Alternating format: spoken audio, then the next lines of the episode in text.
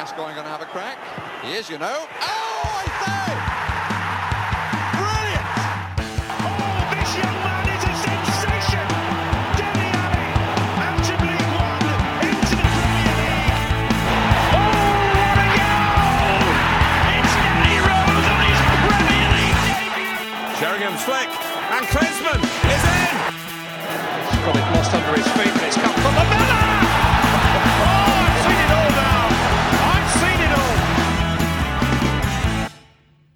Welcome back to another edition of the internet's most dangerous Tottenham Hotspur podcast. It's Wheeler Dealer Radio. I'm your host, Greg, and we're here this week to talk about a comprehensive 2 0 victory against Fulham. But before we get to that, don't forget to leave us a five star review on iTunes or Spotify and follow us on Twitter at WDR Podcast. That's WDR as in Wheeler Dealer Radio. Now, this week, to talk about the game, I am joined once again by both of my faithful co hosts coming to us from the epicenter of American cinema, Atlanta, Georgia. He is judging your Letterboxd reviews. It's Ben Daniels.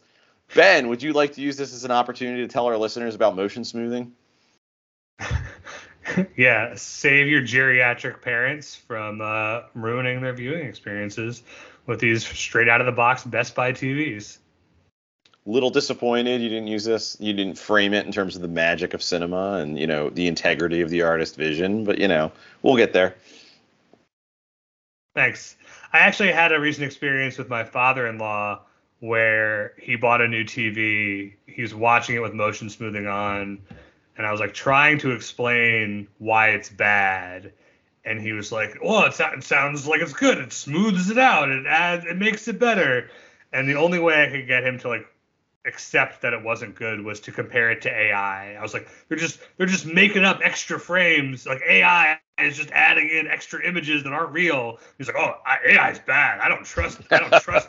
I don't trust computers to do that. Yeah, we, we'll turn that off. That's scary. Yeah, that's why Tom Cruise is fighting it. That's right. Um, and someone else who's living in uh, the glitz and glamour of America, but he's in South Florida, not Atlanta. It is Brian Ashlock. Brian, uh, Ben only gave Scarface a three star review on Letterboxd. How do you feel about that? Um, I mean, obviously that's a gross underrating of the best American cinema film ever. Uh, I mean, in the category of cocaine movies. Um, it's What? What? What? What? Co- co- Yeah. Cocaine cinema Cocaine. film movies. yeah, it's just ahead of Cocaine Bear. Um, so I would look. It's a it's a packed field, so I can understand. Um, you know why Ben would have maybe slept on it a little bit, but uh, I mean it offends me greatly. Ben, how I do you never feel would have done Blow? that. Do, do you want to make it up to Brian? Tell him how you feel about Blow. Yeah, Blow's great. But I never would have done that to Scarface. I love Brian De Palma. We're all happy to see Michelle Pfeiffer. Uh, good stuff. Among among other things. A classic of dorm room cinema. Right up there with like Boondock Saints and uh, Snatch. some other classics of American cinema.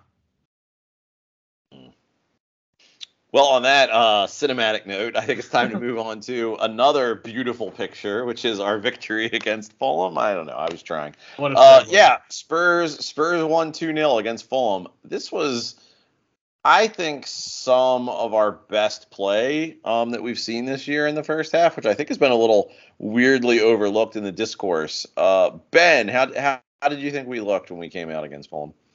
Yeah, I mean, I think there were definitely some third act problems with the picture, but the opening was was stellar. like you started this. Yeah, the mise en scène of the game was really what you want to see, but some of the performances weren't quite up to the standard of the yeah, you know, vision. look, I mean, some of our character actors like Richarlison really, really shined uh, on the day.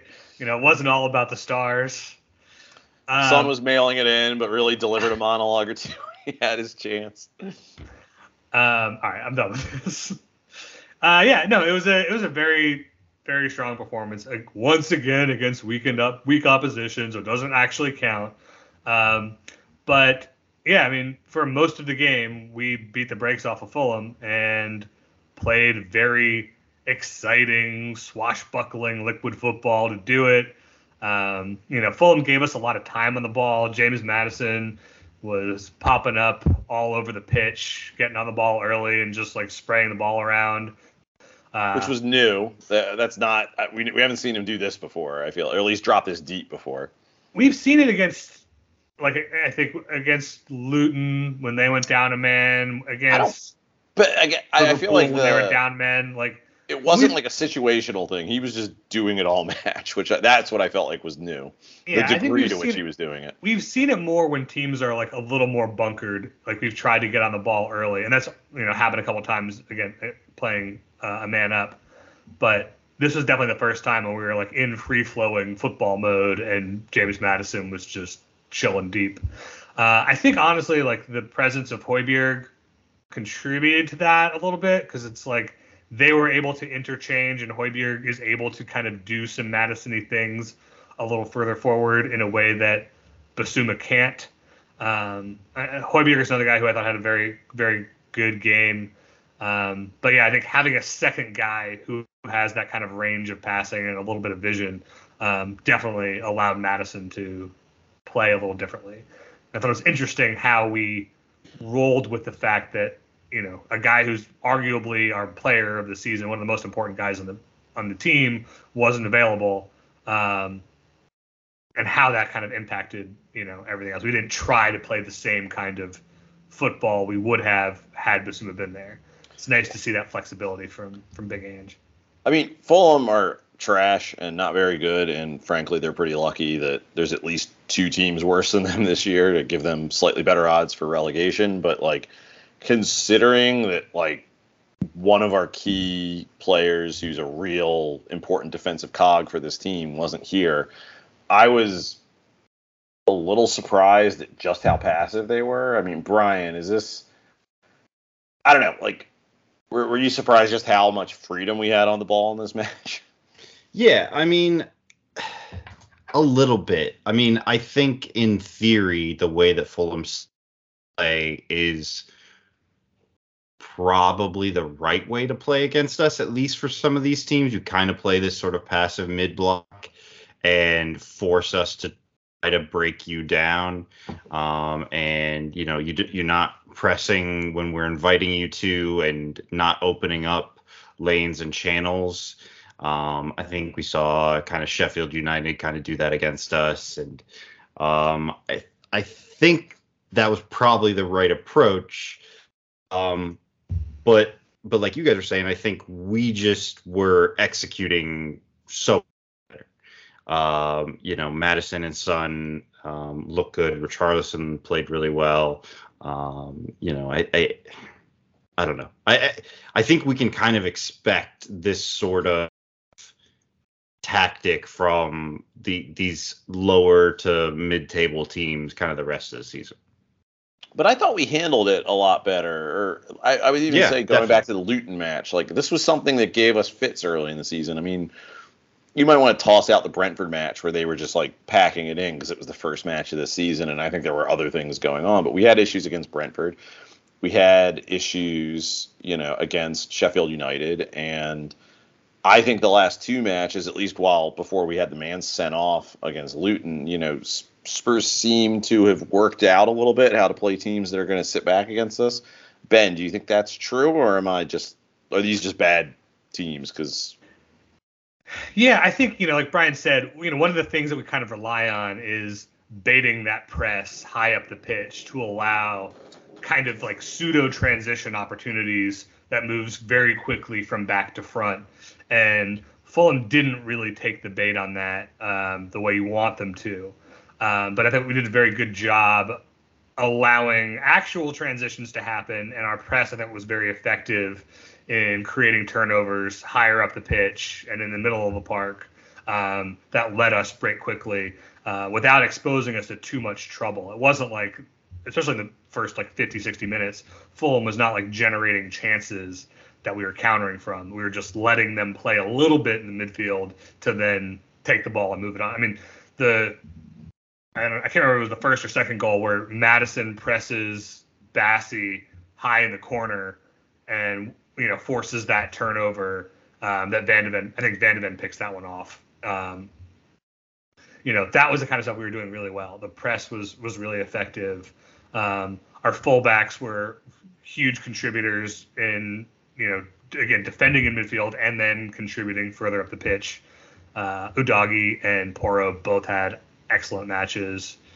Uh, yeah, I think I think we're just starting to figure out how to handle when Plan A doesn't work without throwing out the whole shape of our system. Yeah. And, and I mean, I think the other thing is, you know, Fulham were like individually pretty bad, like for most of the game. Bassey had a really rough game. Tim Ream is, you know, Tim Ream. Um, I wasn't I wasn't that impressed with the midfield. I mean, you've got Palhinha, who was all, very close to a move to Bayern Munich, and he definitely didn't look like you know a 50 million pound midfielder. Well, Uh, and also very lucky the referee didn't realize he could give him yellow cards. Yeah, no, that he was very fortunate. I mean, the one on Udogie was uh, was uh, not great. Um, so I don't know. I, I think I think this is a really good performance, and I think you know the, the us trying to like minimize it or downplay it just because it was Fulham, like I don't know. That doesn't serve me as a fan. Like I'm, I'm much more. I just want to enjoy these three points. I want to enjoy three points against Luton. Like you know, th- this is just us continuing to play like this and continuing to win games. Just is keeping the vibes up, right? Like, and and yeah, sure, we're banking points, and you know, we're winning the games that we should win, and all those other things. But like, so much of this season has been we're vibes FC, right? And it, not being vibes FC as soon as we lose, just because that's how we as Spurs fans are. And so we've done a pretty good job of not allowing that to happen so far. And I just want to keep that going. How do you guys feel about?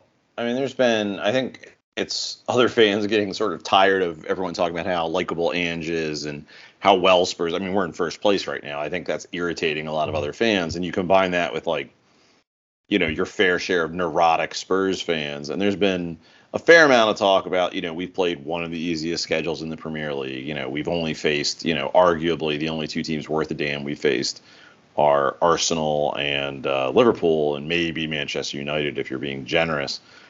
Um, you know, so there's a lot of talk about, you know, Spurs sort of performances and, uh, you know, We're pretenders progress. to the throne. Yeah, yeah. Like, how do you, Ben? We'll start with you. But how how do you feel about that take?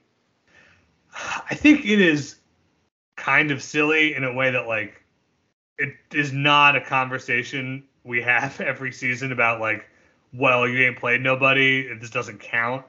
But I am getting increasingly anxious that that is the case. Like we, you know, you can make a lot of excuses for the Liverpool game. You know, was one of the most egregious VAR mishaps in the history of sport, and that's the only reason we won. You know, the only reason we managed to draw against Arsenal was because Jorginho was playing, and that's somehow our fault. Also, uh, you know, like, and Manu's terrible, uh, even though they're an eighth. Um, but like, it does make me nervous as the vibes keep going, and as games like Fulham and Luton get away from us in the second half, and you know, we aren't just like comfortably pantsing anybody 5 0 and calling it a day. Like, we're setting like the thing that I'm scared of is we have Crystal Palace next, and we are now poised to play Chelsea undefeated and sit here with our potential first loss of the season coming against Mauricio Pochettino. I don't want like that fills me with like such existential anxiety that I am starting to believe the the negative hype. But I Uh, feel So like so basically, you'd rather lose against Crystal Palace, is what. Yeah, uh, uh, uh. No, we're never. Um. It's fine. We're gonna I- win. We're gonna have an invincible season. It's fine. But I feel like you're right there revealing some of like the inherent weird neuroses Oh, yeah. we have as fans because you know there's that we've talked about in this podcast. There's the sense of like you know if another team has good luck against us, well, that's just part of our deficiencies. And if we have good luck against another team, well, that's you know, fucking an indictment of you. You know, it's like I think like you know, coming away from that Arsenal game feeling anything but positive about Spurs is ridiculous. Like, oh, Arsenal put a bad player on and a bad thing happened. Like, well, that's going to happen too. And also, our good players made the bad thing happen. So, you know, there's that. And I think, frankly, you know, while I don't want to like pretend there aren't things to work on, but like, I think, again, I think you zeroed in on something there that I've heard a lot of people saying. It's like, oh, the Fulham game got away from us. Like, no, we we didn't like beat the brakes off of Fulham for 90 minutes. I think at no point did that game get away from us. Like, you know what I mean? Like, yeah, we could have looked better in the last 30 minutes, and I understand if you're Ange why you're going to beat the team over the head with those last 30 minutes like a stick because you got to find ways to motivate them, and you know you do want them playing better, but you know I think you just like top to bottom, and again you can only play who's in front of you. I think Spurs have generally sort of just delivered what you wanted to see this year. Like, you know, I think that was a comprehensive win against Fulham. I think considering what happened in that Luton game, we looked pretty decent. Um, you know, again, you throw a game where a guy gets sent off to and it's 10 men on the road even against Luton. That's a little that's going to be that's going to distort how you judge that game. The Liverpool game, yeah, okay, so we caught a lucky break against a really good team. I mean, it is what it is. Maybe Liverpool shouldn't get two guys sent off in the in the middle of a match. Like I don't know. It's just I don't know. I, I understand your ex. I do understand, and I think it's justified. Your existential dread of I don't want to lose in any circumstances to Mauricio Pochettino's Chelsea. Like somehow we found a way to make Chelsea even more vile and disgusting than they usually are. Um, but yeah, I, I just I don't know. Like are Spurs as good as they are in the league table right now? Probably not. They're probably not going to finish the season in first place, even though we are going to win the league. But you know, I don't feel like like the pretenders to the throne thing. It's not. I don't know. I don't feel like that's true. I think, I think it's. I don't think there's any performance this year where I'm just that worries me about this team, and maybe that's just because we're just so far ahead of schedule that the flaws don't bother me as much because I was expecting them to be much bigger. Well, I think, and maybe Ben can speak more to this uh, lived much more closely with it. But like this season has like Arsenal last year vibes. Like, because I feel like at this point in the season last year, yeah, I know, I know, I know, but like this point in the season last year, Arsenal were were were doing well. I think they're in second, maybe third at this stage, but they hadn't really played anybody, and so we were all like collectively like, oh well, what are they going to do if they have to, you know, play Man City and they have to play, you know, us and Chelsea, and they just kind of kept doing it, um, you know, up until the end of the season where they injuries finally caught up with them, and you know, I if that's how this season plays out for us, I'm very much on board with a second place finish that you know you know where we're in contention up until like the last month season. Like that sounds great. Um, but yeah, I mean, I I don't think Spurs fans are getting like too far out over their skis on expectations. I think we're all maintaining like a level of reasonableness. I think I think what's happening is that media and journalists and everything are starting to to take us a little more seriously and and well, maybe not take us more seriously, but they're they're more seriously evaluating whether or not we have a shot at the title. And it's like we're not really trying to do that. Like so just just let us have this for now, please. Yeah, I mean it definitely feels like the media is itching for the build us up just so they can mock our fall kind of moment. Like that's a good story to see Spurs collapse. That's fun for everybody. Uh, and it might happen. You know, like we might not go the distance. We probably won't go the distance. Man City exists. You know, like they're an unstoppable juggernaut. The way they reeled in Arsenal last year was very fucking impressive, and there's no reason they aren't capable of doing that to us. Well, I have a reason. Um, you seen their pre-match their pre-match fit that they were, were wearing today? Those like varsity sweater things, like. No, the Champions League isn't a real competition if we're not no, in it. I don't care. Fair enough. I don't even know that it's happening. As far as I'm concerned, they've taken a season off. Um, but Brexit means Brexit. you know the thing about like our quality of schedule is is the league is won and lost by rolling up points against the bad teams. Like, you know, as long as you play a reasonable record against the teams around you, you know, win a few, lose a few, like whatever, it's fine. It's fine if we, you know, uh, lose to Liverpool the next time. It's fine if we lose to Chelsea. Like that happens. Everybody, everybody loses a couple games to like the big teams around them. But so far, that hasn't happened yet. And what has happened is we have won all of the points that you're quote unquote expected to win, which is a thing that, you know, you can't take for granted. We don't always do. All of these teams, even the really bad ones, are stumbling blocks. Arsenal drew against Fulham, you know, first first week of the season. Uh, you know, it's a it's a game you can easily drop points in, and not doing it is credit to what we're doing this season. And uh, you know, until we start losing a lot of games badly or playing badly against bad teams, I'm not going to be concerned that we're not exactly where we're supposed to be. Well, I Brian, mean, look, if if all we did was beat the the bottom 14 teams, and I get we, we can't if we, we win every game against them, which we can't do because we drew against Brentford or whatever, but like that's 84 points for those matches, and I, I mean that that is in most seasons definitely enough for top three, you know, and you know in a season where there's only you know maybe Liverpool isn't up to challenging City or Arsenal isn't up to challenging City. Maybe that's good enough for second. I mean, if you throw in a couple of draws and a win or two here against the top six, like which we already banked against Liverpool, you know, I don't know. I, I, I it's that's not what's going to happen. But you guys are absolutely right. Like, win the games you're supposed to win. That's uh, you know that that's all we can do. But here's what's convincing to me is like Brian, a few minutes ago you mentioned Arsenal last year. I mean, I think if you want to like feel good about Spurs this year, you look at Spurs last year. I mean, we were in like the top three until February last year, which is kind of hard to believe considering everything that happened. But I don't think any of us felt good about this team. You know, I think we spent the whole first month or two being like, oh, well, when's it going to click? and then you start lying to yourself about like, well, maybe it can click now. Maybe after the World Cup they'll get their act together. Maybe after the international break they'll get their act together. I mean, last year's Spurs was the definition of a team. I mean, that just felt fraudulent, even as they were like racking up points early in the year. They were just squeezing out these wins that just didn't look convincing. And I think that's the difference to me is like you watch the Spurs team this year, and it's you know, I'm sure we're going to have some ugly games. I'm sure we're going to loot drop points. I am sure we're, you know, we're not going to win the title, even though we're going to win the title.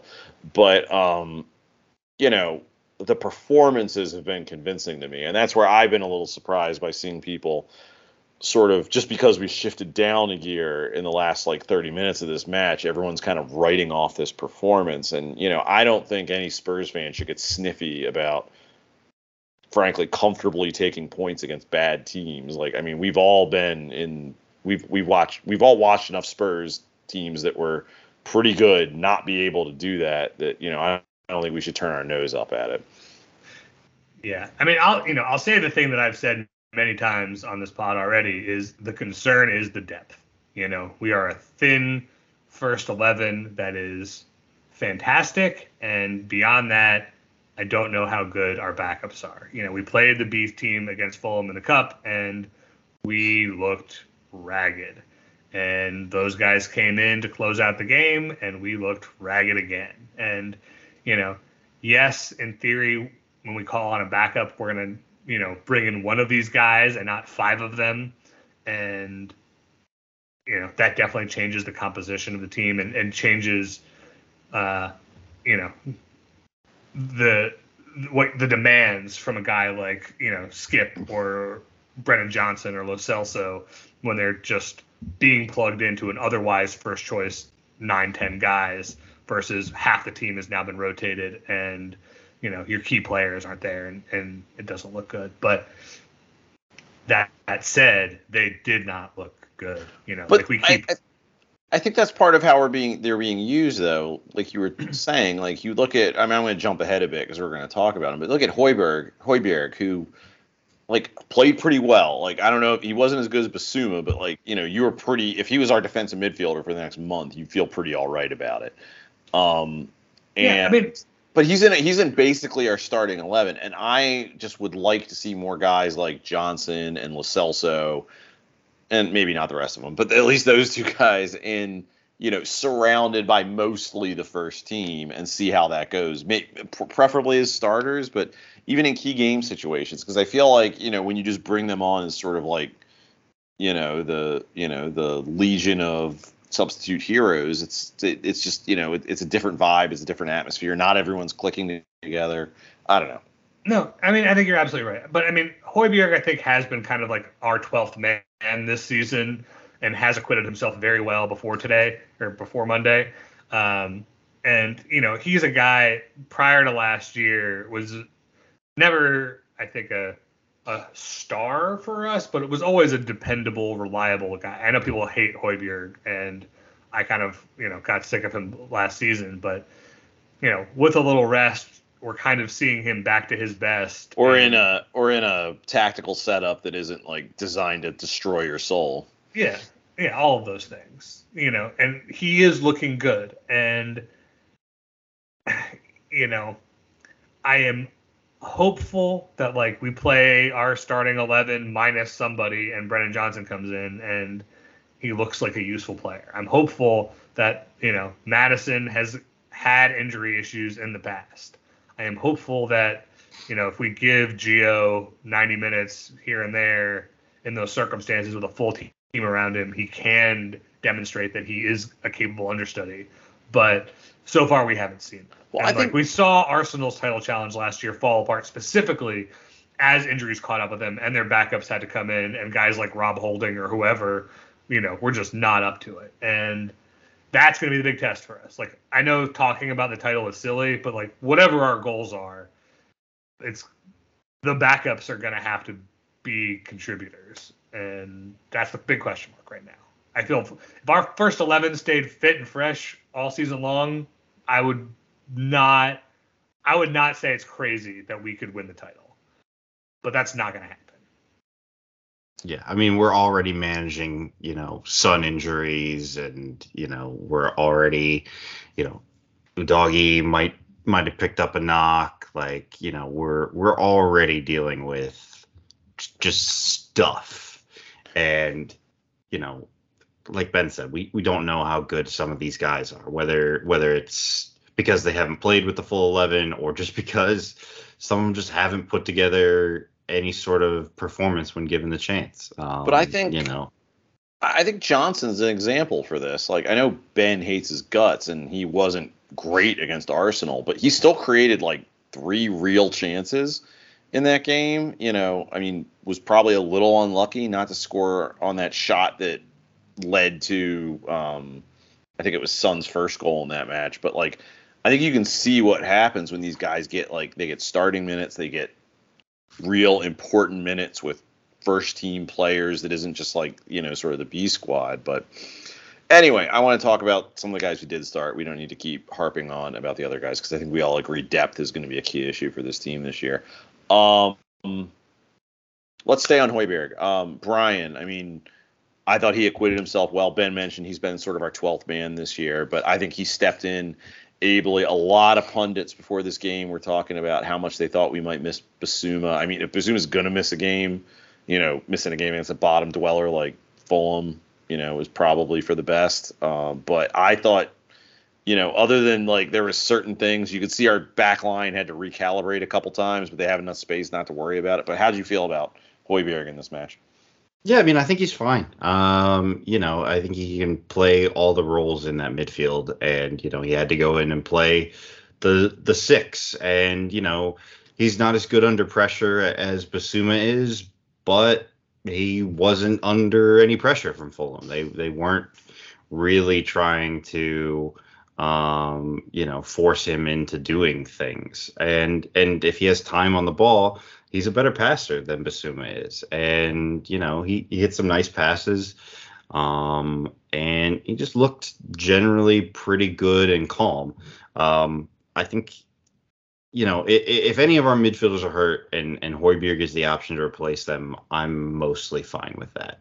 Like, obviously, there's a drop off in level between him and Bissouma, but like that is kind of how it works with backups. So, like, it, you know, he's he's a professional. I, you know, he'll always be ready. He's, um, you know, I think he's a good of the, the like the team dynamic and everything. So I I don't know. I, I'm fine with him playing. You know, whether it's for Sarr or for Bissouma, like he, he's he's perfectly capable of coming in and doing a job.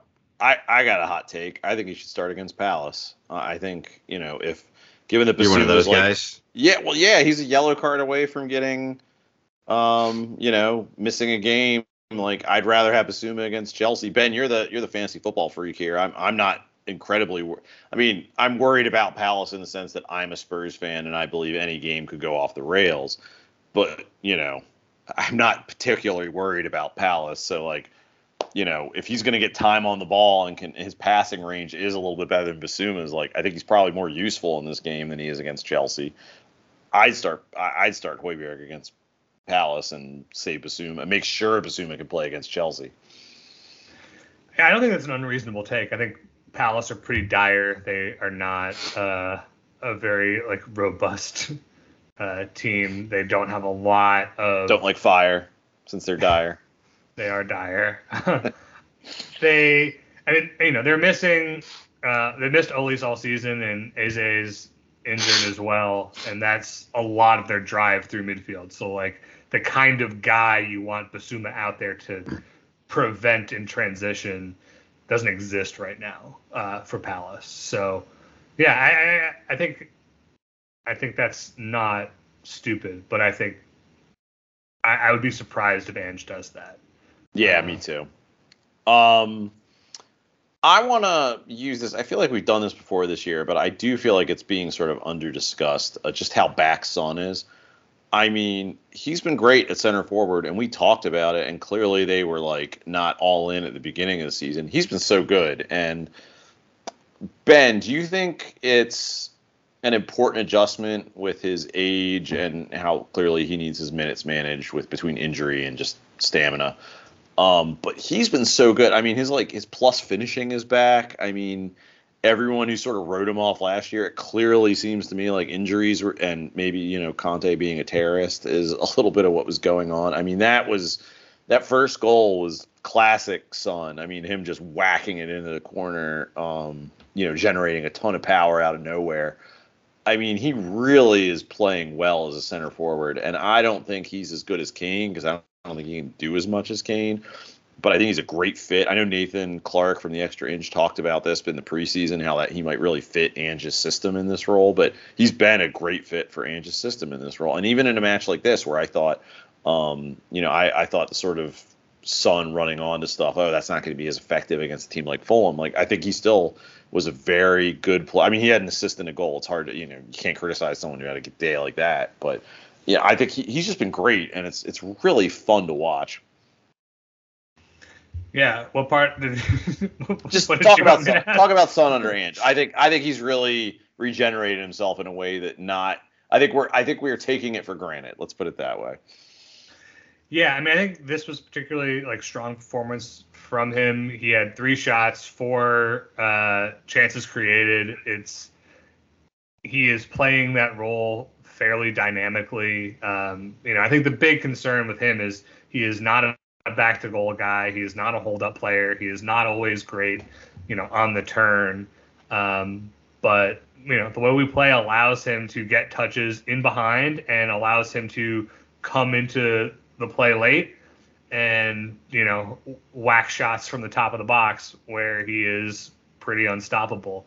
Um, but I think more than that, like you said, he's just very involved. He has struck up a very good relationship with James Maddison. They they find each other very well. He is, you know, understands that he's a guy he can dish the ball to quickly and then find space, and Maddison will withstand pressure and be able to give the ball back to him. Um, you know, I think yeah, he he's that guy, and I think it can't be overstated how much injury and Conte were hundred percent responsible for his decline in form last season. Like it, I mean, he had you know postseason surgery. We talked, we learned about like the intensive running sessions prior to kickoff in every match. That's just like, you know, you wear an old injured man down like that, and Thirty year old old man. Yeah. yeah, I mean, uh, he's a miracle to even still be playing. uh, but you know, and, and seems to recognize that like does the thing that like nobody did with Kane when it's like, hey, we're up three 0 maybe we give this guy a break. Uh, he's had chronic ankle injuries, or you know, like, and he is not afraid to take Son off and say, you had a good day. You know, let's let somebody else see out the last ten minutes. One thing I've noticed with Son this year, and Brian, I'm curious as to your thoughts on this, and I don't know if this is I'm telling myself stories or if this is real, but I feel like if there's a real difference this year in terms of things Son is doing well, it's his interplay with it with his teammates has been I think been markedly improved. And obviously he's really struck up like a really strong relationship with Maddison, but just the sort of the passing back and forth with his teammates, bringing other guys into play, that seems to be better than we've come to expect from Son this year. Am I imagining that, or is that real? I think it's real, but I don't know how much of it is like development from Son and how much of it is like this is just the system and that's what we're supposed to be doing now. Um, you know, with Conte's system, like the interplay was Kane and Son, and that was kind of it because they were the only two players that were consistently getting into the penalty box and doing any attacking.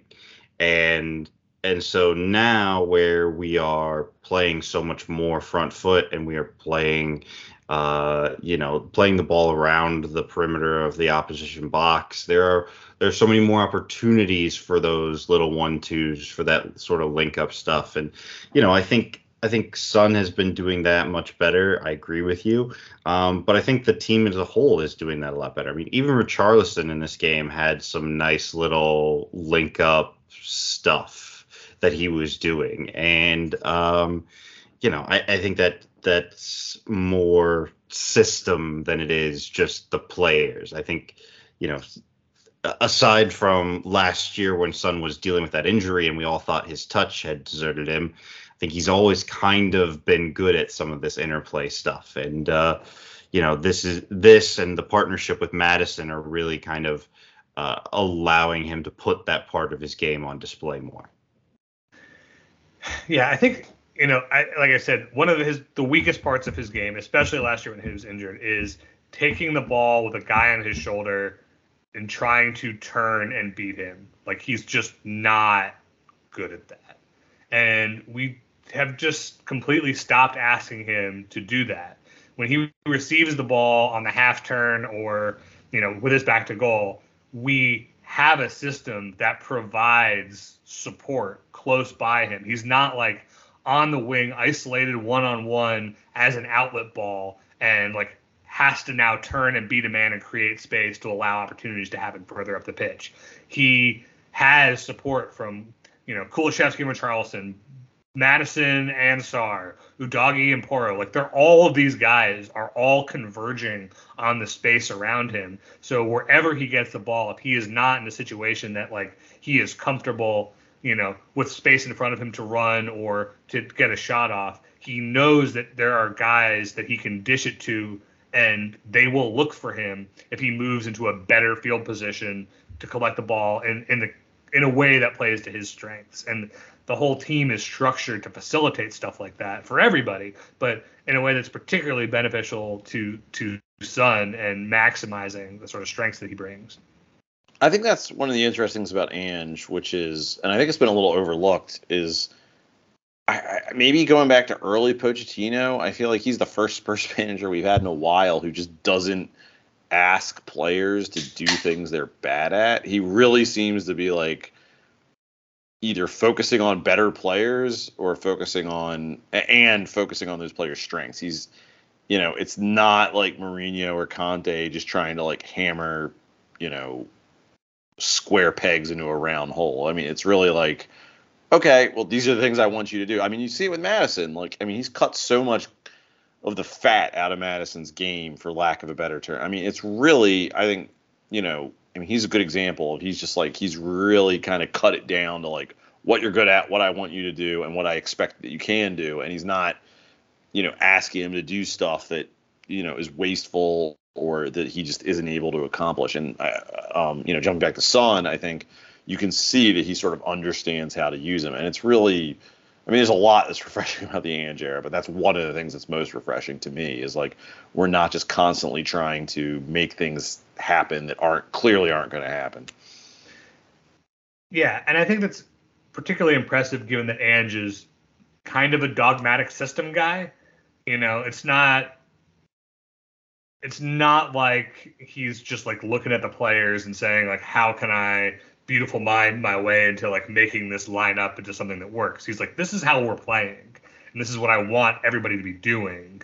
And here is how this role can be tailored to your strengths so that you're you know bringing all those positives and like we're hiding those negatives without having to change the overall shape of his approach and that's been really impressive like i mean there have been tweaks with guys where like their games have changed in ways like pedro porro i think is a, a great example of Yes. a guy who seemed too limited to do the things he's been asked and he has been asked to do those things and he is just doing them better so it's not i think purely you know throwing out his his desires to accommodate players but he is getting it from both ends where he's sort of minimizing the bad things that that they do and also getting them to do those things better He's he's also not persisting with, you know, I don't think Pedro Porro would be starting still if he just couldn't do some of these things. You know, it's he's not persisting with which we saw under Conte. It's like Emerson Royal, you're gonna fucking figure this out, and we're gonna keep this up until you do. Like, you know, it's it's he is finding the players that can do what he wants and sticking with it. And I don't know, like I said, especially after Conte, who was just like, this is the way we're gonna play, and you're gonna keep doing it, and if it doesn't work, you're gonna keep doing it some more until you do make it work. Right. It's just the beatings will continue until morale improves. Exactly, exactly, and it's an improvement. Uh, we have some questions I want to get to, but before that, uh, I think there's one other performance that deserves uh, some recognition, which is uh, Vicario, Venom. Um, another just, you know, he didn't have a ton to do, but Fulham, in the midst of not having a very impressive performance, got off two decent shots in the course of the match. And he just did a great job with both of them. I mean, what a smart signing he's turning into. I, I don't I don't know if any of Spurs fan would rather have Raya than him. I mean, he was cheaper, and I frankly feels like a better fit for the team. I mean, he's got a big personality in a good way. Like he seems like a nice weirdo, but he sort of gels with the team, and you know the fact that he costs like 12 million pounds less doesn't hurt either, or however much it was. Uh, I don't know. I, it's just another. You know, I I I, I think it's kind of stunning. We bought Empoli's keeper, made him our starter over like the French number one, and you know, I don't think any of us have been particularly angry with him at all this year. Yeah, I mean, I don't think many of us knew what to expect out of him this year. But if you'd have asked me, you know, kind of seven, eight, nine games into the season, if he would be joint leader in, in the league in clean sheets, I would not have guessed that.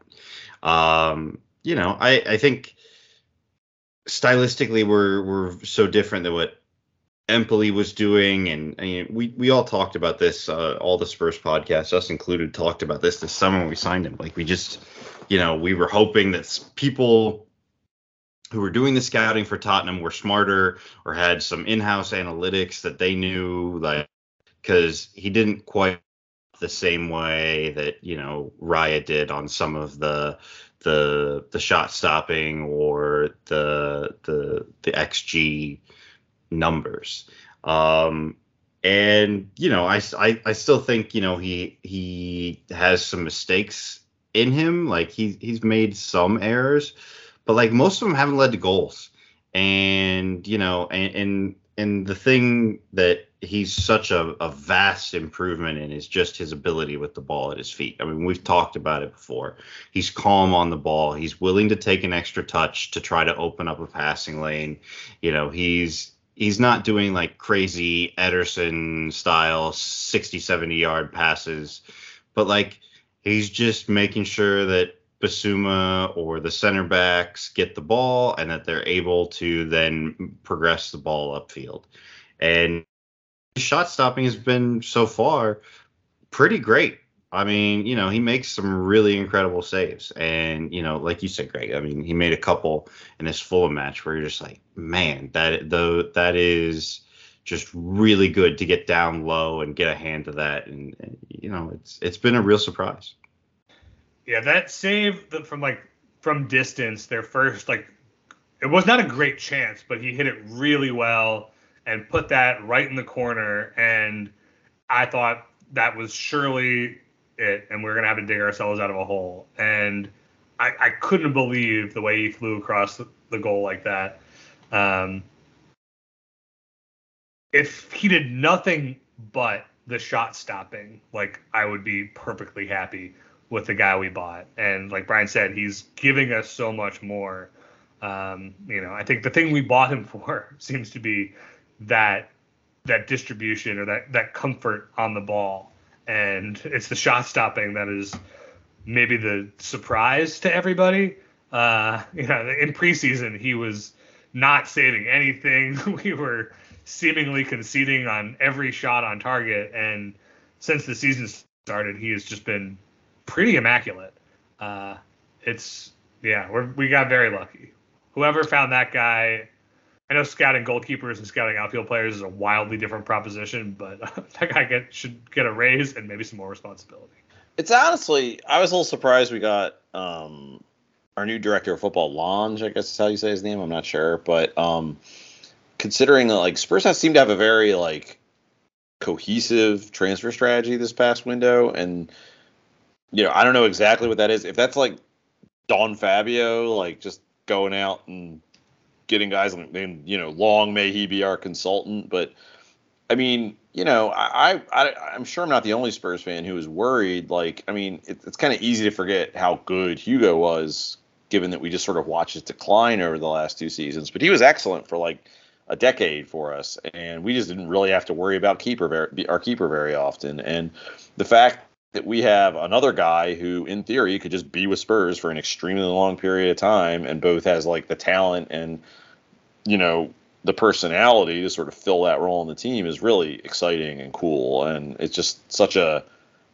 I mean, I, I think he's just wildly exceeding our expectations in terms of what we thought we were getting, and it's really a pleasant surprise. On that note, I think it's time to turn to some questions. I uh, have been um, getting challenged to help Spurs fans transition to Bluesky on social media as we uh, all hate what Elon Musk is doing to Twitter uh, by one of our most loyal listeners, Unfit for Purpose. So this week I decided to see what they would give us if I asked for questions over there. And I am actually kind of surprised uh, that they uh, sort of answered the call. We got a lot of really good questions over there. I'm going to start with one from the man himself, uh, even though he has a Darkwing Duck avatar, which, you know, I don't know what that says about him. But unfit for purpose. He wants to know: um, Is Giovanni Lo Celso a, mul- a valuable multi-role player who can be plugged into several parts of the system, or is he a master of no trades that we need to move on uh, from the team? Uh, ben, I feel like the summer of 2019 looms heavily in all of our consciences, but heaviest in yours. Uh, what do you think of Lo Celso and his future at Spurs?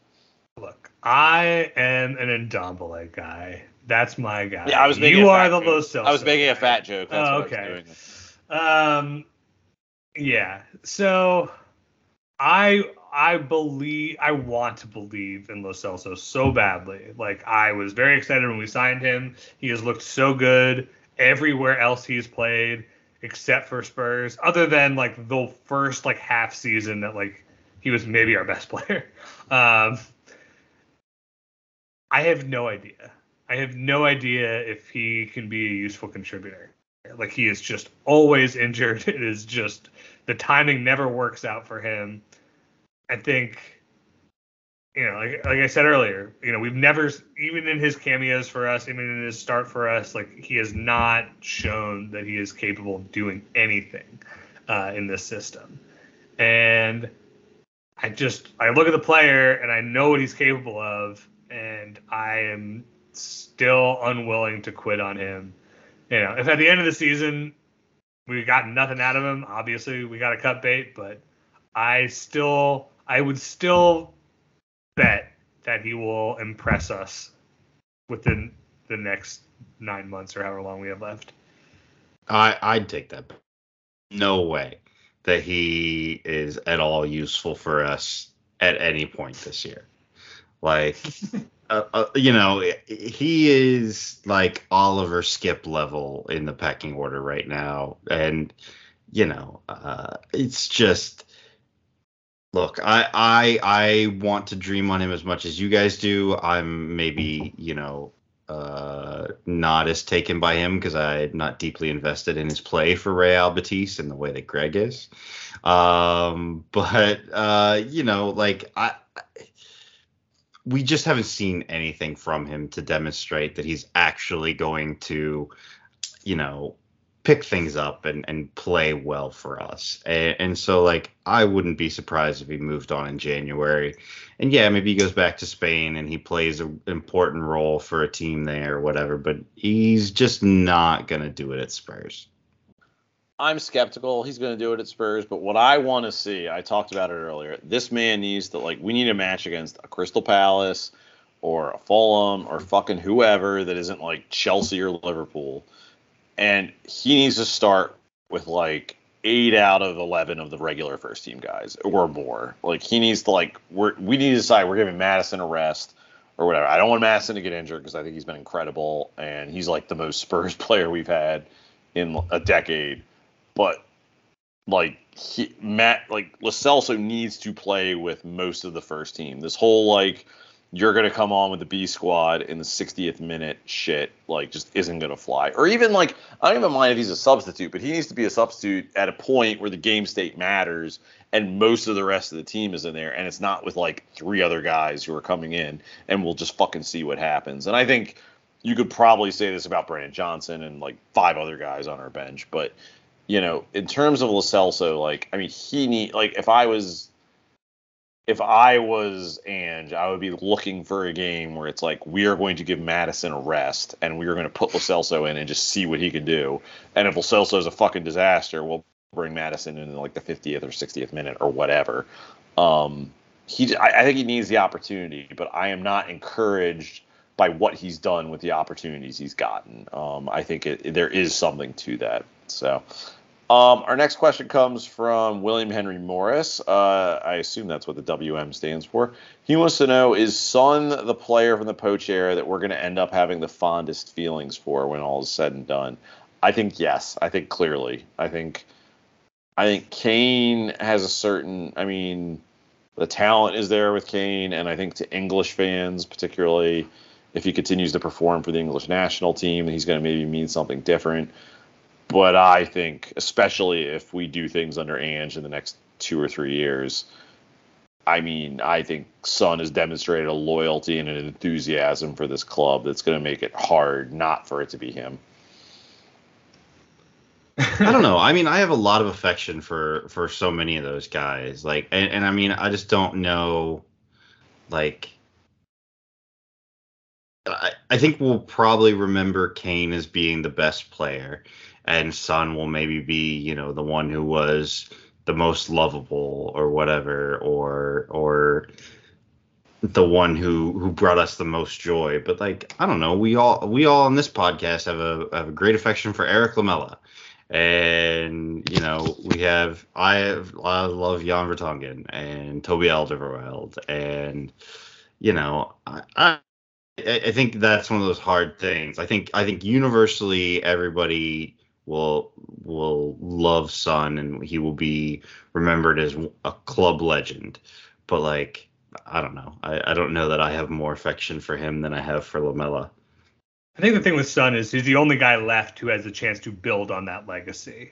And there are a lot of guys who have tarnished their legacy. You know, like you talk about Hugo Lloris's decline, Eric Dier's decline, um, Harry Yeah. Kane's just Harry demeanor. Kane's snake attitude. You know, like there's a lot of guys who played in that era who went out on top. You know, like Mousa Dembele and Vertonghen and Alderweireld. That like, I mean, you know, those guys were were tremendous. Didn't and, like, sour feelings. I think. Yeah, I, like, I wouldn't say Mousa Dembele went out on top, but yeah, I, I mean, I he get got on top, but it was like he declined. We moved him on. There were no hard feelings. We were grateful for his years of service. Yes, and- yes, and correct. We'll, we'll love him forever. You know, it's not like he. We had to watch him be bad for like years afterwards, uh, and like, you know, the guys who were not part of the intervening four years, I think, will be remembered very fondly.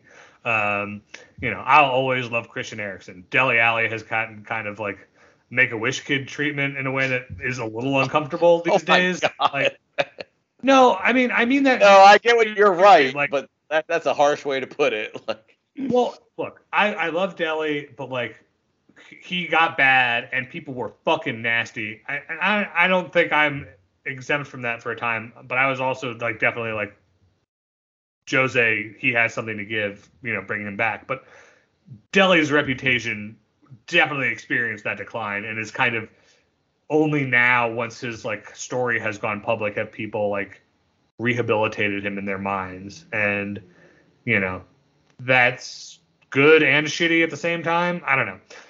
A lot of guys left with a complicated legacy. My point is, is Son is the guy who can take that legacy and turn it into a new era. Uh, you know, he is the foundation of the Ange era, and that is what separates him from everybody else on that team.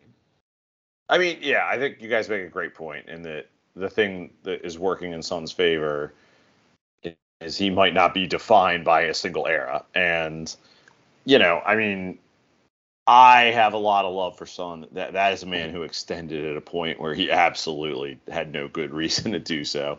And I think you compare, I mean, Son to Kane in terms of enthusiasm and feeling. And I know it's all bullshit and performative, but like it feels a little different to me at least as a fan and you know how much he loves being here and the way he talks about the club and the way he celebrates on the pitch and the way he interacts with his teammates it feels different uh, i think so maybe technically the answer to this is yes but um I don't know. I think you guys make a good point that he might transcend eras just by virtue of his longevity and the fact that he's still, if not in his prime, I think he's still in his prime. I think that's fair to say, but he's still like contributing at an extremely high level. Whereas I'm not sure anyone else from the, I mean, aside from Harry Kane, anyone else in the Pochettino era is capable of doing that, let alone is doing it. So,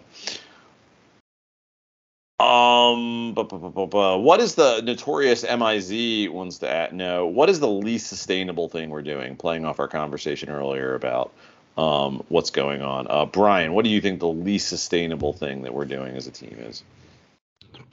Um, I think probably the least sustainable thing is like our injury luck so far. I mean, you know, we we've had no major first team players suffer, you know, injuries that is going to keep them out for 4 to 6 weeks or something like that or longer and I think pretty much every other big team has at least a couple of those.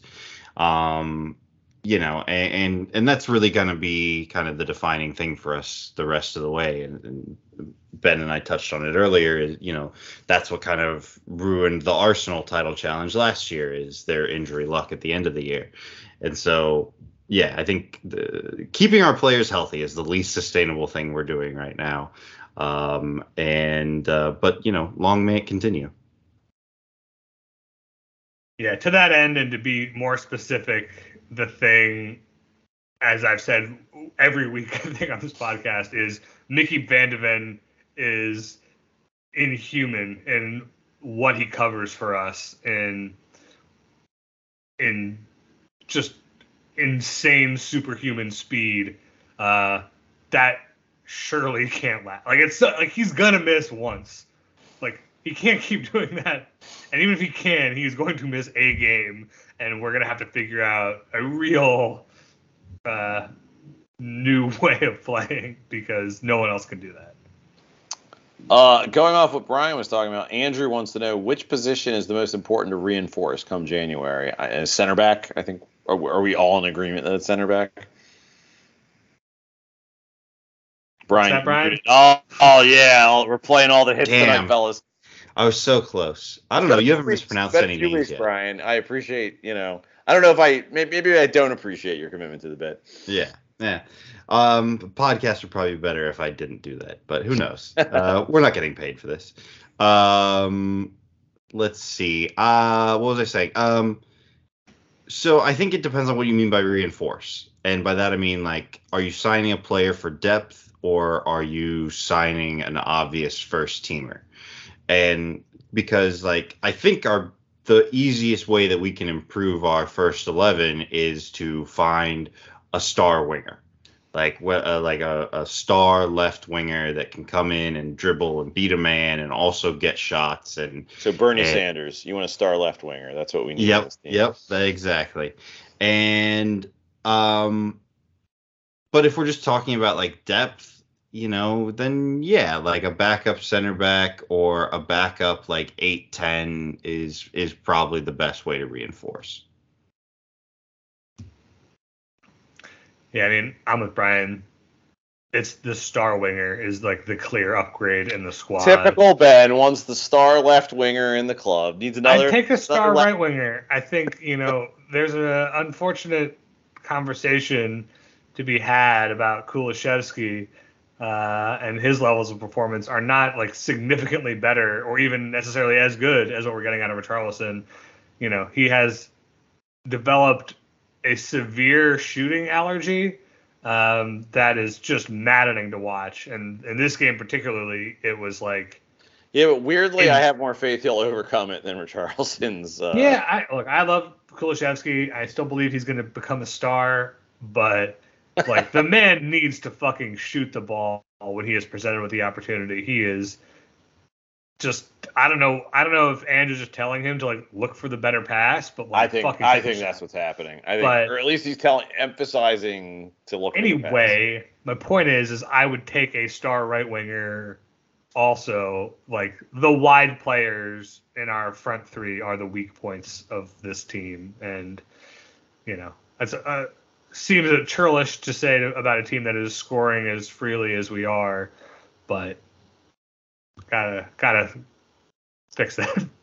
Yeah, and i mean we Um, did just spend a ton of money on Brennan Johnson so maybe we're not going to go back to that same well I don't think we're gonna do it in January. And we still have depth- Bryan Gil. I think Bryan Gil. I, I simultaneously think Bryan Gil is not good enough for a top half Premier League team, and he is weirdly well suited to Ange's tactics.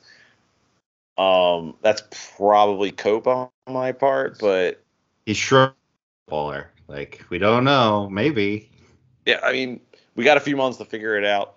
Uh, Giovanni Locliffo wants to know uh, which member of the squad has the best put together Halloween costume and which has the worst. Um, the best is probably going to be like Sonny, right? Like he's got a team to like style him for. Well, I think it's going to be Emerson. Like Emerson's the guy who's going to pay the team to put it together, have like a video made. Like you know, Emerson's Yeah, going to that- Emerson's going to like put the work in and have the compilation video of like the makeup process and then like him scaring his teammates. Like I think it's Emerson will have the best costume, Yeah, and then which would be Oliver like Skipp presumably the presumably it'd be starting right back as his incredibly scary costume. But you know, Yeah. Maddison's the worst for me. Like, love It's the definitely- guy. English guys.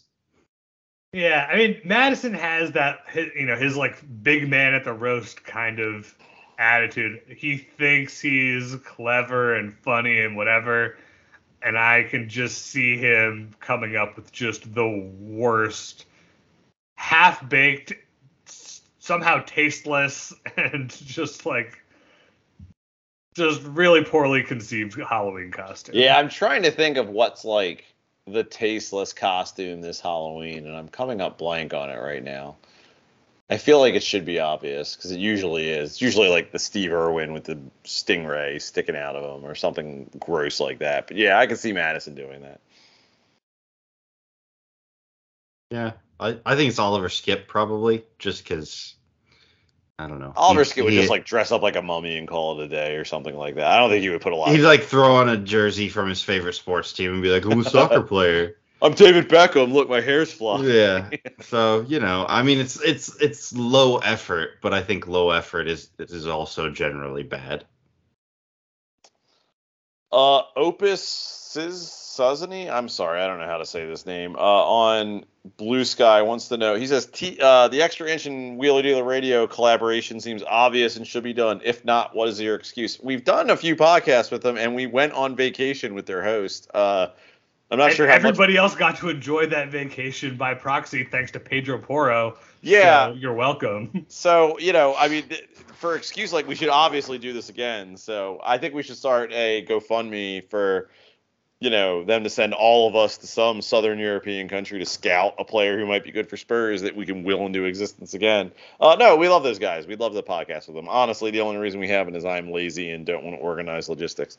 So, um, We can go to Croatia and watch that 17 year old that plays outstanding for. idea. Let's all go to Croatia and drink some wine that we'll be completely insufferable about. I think that's a fantastic idea. Yeah. Uh, Windy, Nathan, Barty, if you hear this, let's do it. Um, let's see. What other questions do we have? Uh, Halloween Marcus wants to know uh, which of the Wheeler Dealer Radio crew will, will fill in uh, when, when there's injuries in the Spurs squad, and which positions will we fill? Uh, ben, do you do you have any deep thoughts about this? You were a left back, right? I was, and I do sometimes have dreams that I am a left back for Spurs under Martin Jol specifically. For whatever reason, he's always my coach in these dreams, and I just can't move or run or do anything. They're like horrible nightmares. Um, but I'm still like this like respected veteran in the squad that they put up with. This is like this is this is my my dream scenario. is, is like Got really Tragic. big aspirations. yeah. Um, in terms of everyone's position, I think I think Greg's a keeper. Fuck you. Fuck you. You're big and lanky and kind of weird. Like that's that's keeper mentality. Just like whispering to the p- opposition before a penalty about how some artists run while on charge of Spider Man was so much better than the original stuff. And then can't I believe do- that they I- wrote I, out Mary I do Jane. have strong thoughts about John Romita Jr. That's a good point. Where do you think you would play, Greg? I would like maybe center back. Like I would just hit someone in the head and maybe spit on them. I don't know. I could see myself doing that. But keeper's fair enough. Like yeah, I'm tall. That's like my big athletic attribute. I'm tall. So I don't do know, you Brian. think Brian would play? I mean, is Brian more center back material? He's he's stocky Midwestern, you know, guy. Like I could see people. I could see him knocking over some, you know, like effete Portuguese, you know, like striker or winger. Yeah, he's our he's our Harry Maguire. oh, Brian.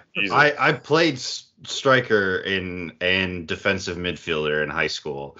Do you like and- Grant Holt? Is that is that what you were Yeah, doing? but yeah, I was I was not. It was more of a go stand in the box for corners type of situation. uh, So it was Grant not Holt, because I was Grant Holt. He's yeah, our I- Akinfenwa. yeah, it was not because I was particularly skillful on the ball or could shoot or use my left foot at all. Um, but yeah, and then my senior year, they discovered that uh, I was pretty good about uh, at running around and slide tackling people. Um, so I switched to defensive midfield, and um, yeah, I, I don't think that the team would be very good if I had to play in the middle of the park. Um, and uh, yeah, I, I, I suppose I could fill in for Romero uh, if I if we really really had to. Um, I am I am Micky Van de Ven sized, but I I definitely don't have his pace or his left foot or his jawline either. He's got a very He's a handsome boy. face. If he had like better hair, he'd be in really good shape. But yeah. fortunately, And if he wasn't Dutch, but you know, Well, you can't that is- control that. that is a problem. Um, on that note, I think it's time to wrap it up. I want to thank uh, Unfit for Purpose for forcing me to do this. He has a sort of starter's guide if you're looking to get out of Twitter um, and start over on Bluesky. He's a starter's guide for Spurs fans to find other Spurs fans on Bluesky. You should check it out. Um, I think we're all on there. So uh, yeah. Um, There's also got a there's also a platform for if you're looking for an invitation or have extra invitation codes, uh, helping people migrate using that. So and, and he's on Twitter doing that. So check that out. Uh, he better appreciate me for this because one of these days he's gonna have to appreciate me for something. Uh, Ben, ben where can people find you on the internet? Uh, you can find me on Bluesky, not saying anything Yeah. at Comrade U Spurs and saying slightly more on Twitter at Comrade U Spurs. Uh, Brian, where can people find you? Uh, you can find me on Twitter at Brian underscore Ashlock. That's Brian with a Y. And if you DM me, I do have a couple of Bluesky codes. Um, uh, so if you hear this episode, um, send me a DM and I'll shoot you one of my invites. Uh, where you can then follow me on Bluesky at Brian Ashlock, no underscore. So enjoy that. Do- is there anything else you'll give them over DMs or just Bluesky codes? I mean, if they're gonna tip, uh, I mean, look, messages with tips go right to the top of the list, and then you can see my special VIP OnlyFans page, which it's I just thought we were gonna talk about Black Diamond slopes. no, it's just it's just photos of me in a chirpy mask, you know, and nothing else. just, just going skiing. The beak is actually really helpful for the whole process. So I can imagine. Imagine. Yes. Uh, By process, you mean keeping you free of disease, right? Like correct. Yeah, yes. okay. Uh, you can find me on Twitter at skipjack0079. Uh, you can also find me on Bluesky at skipjack, just plain old skipjack on Bluesky. Uh, if you DM me or ask on Twitter, I've got a couple Bluesky codes. I think we all do, so let us know if you need to get over there. Uh, I don't use it as much as maybe I should, but you know, Elon sucks, and there's probably worse things than getting away from him. So, uh, yeah. eh, so for Ben, for Brian, and of course for Brett Rainbow, I've been your host, Greg. Come on, you Spurs.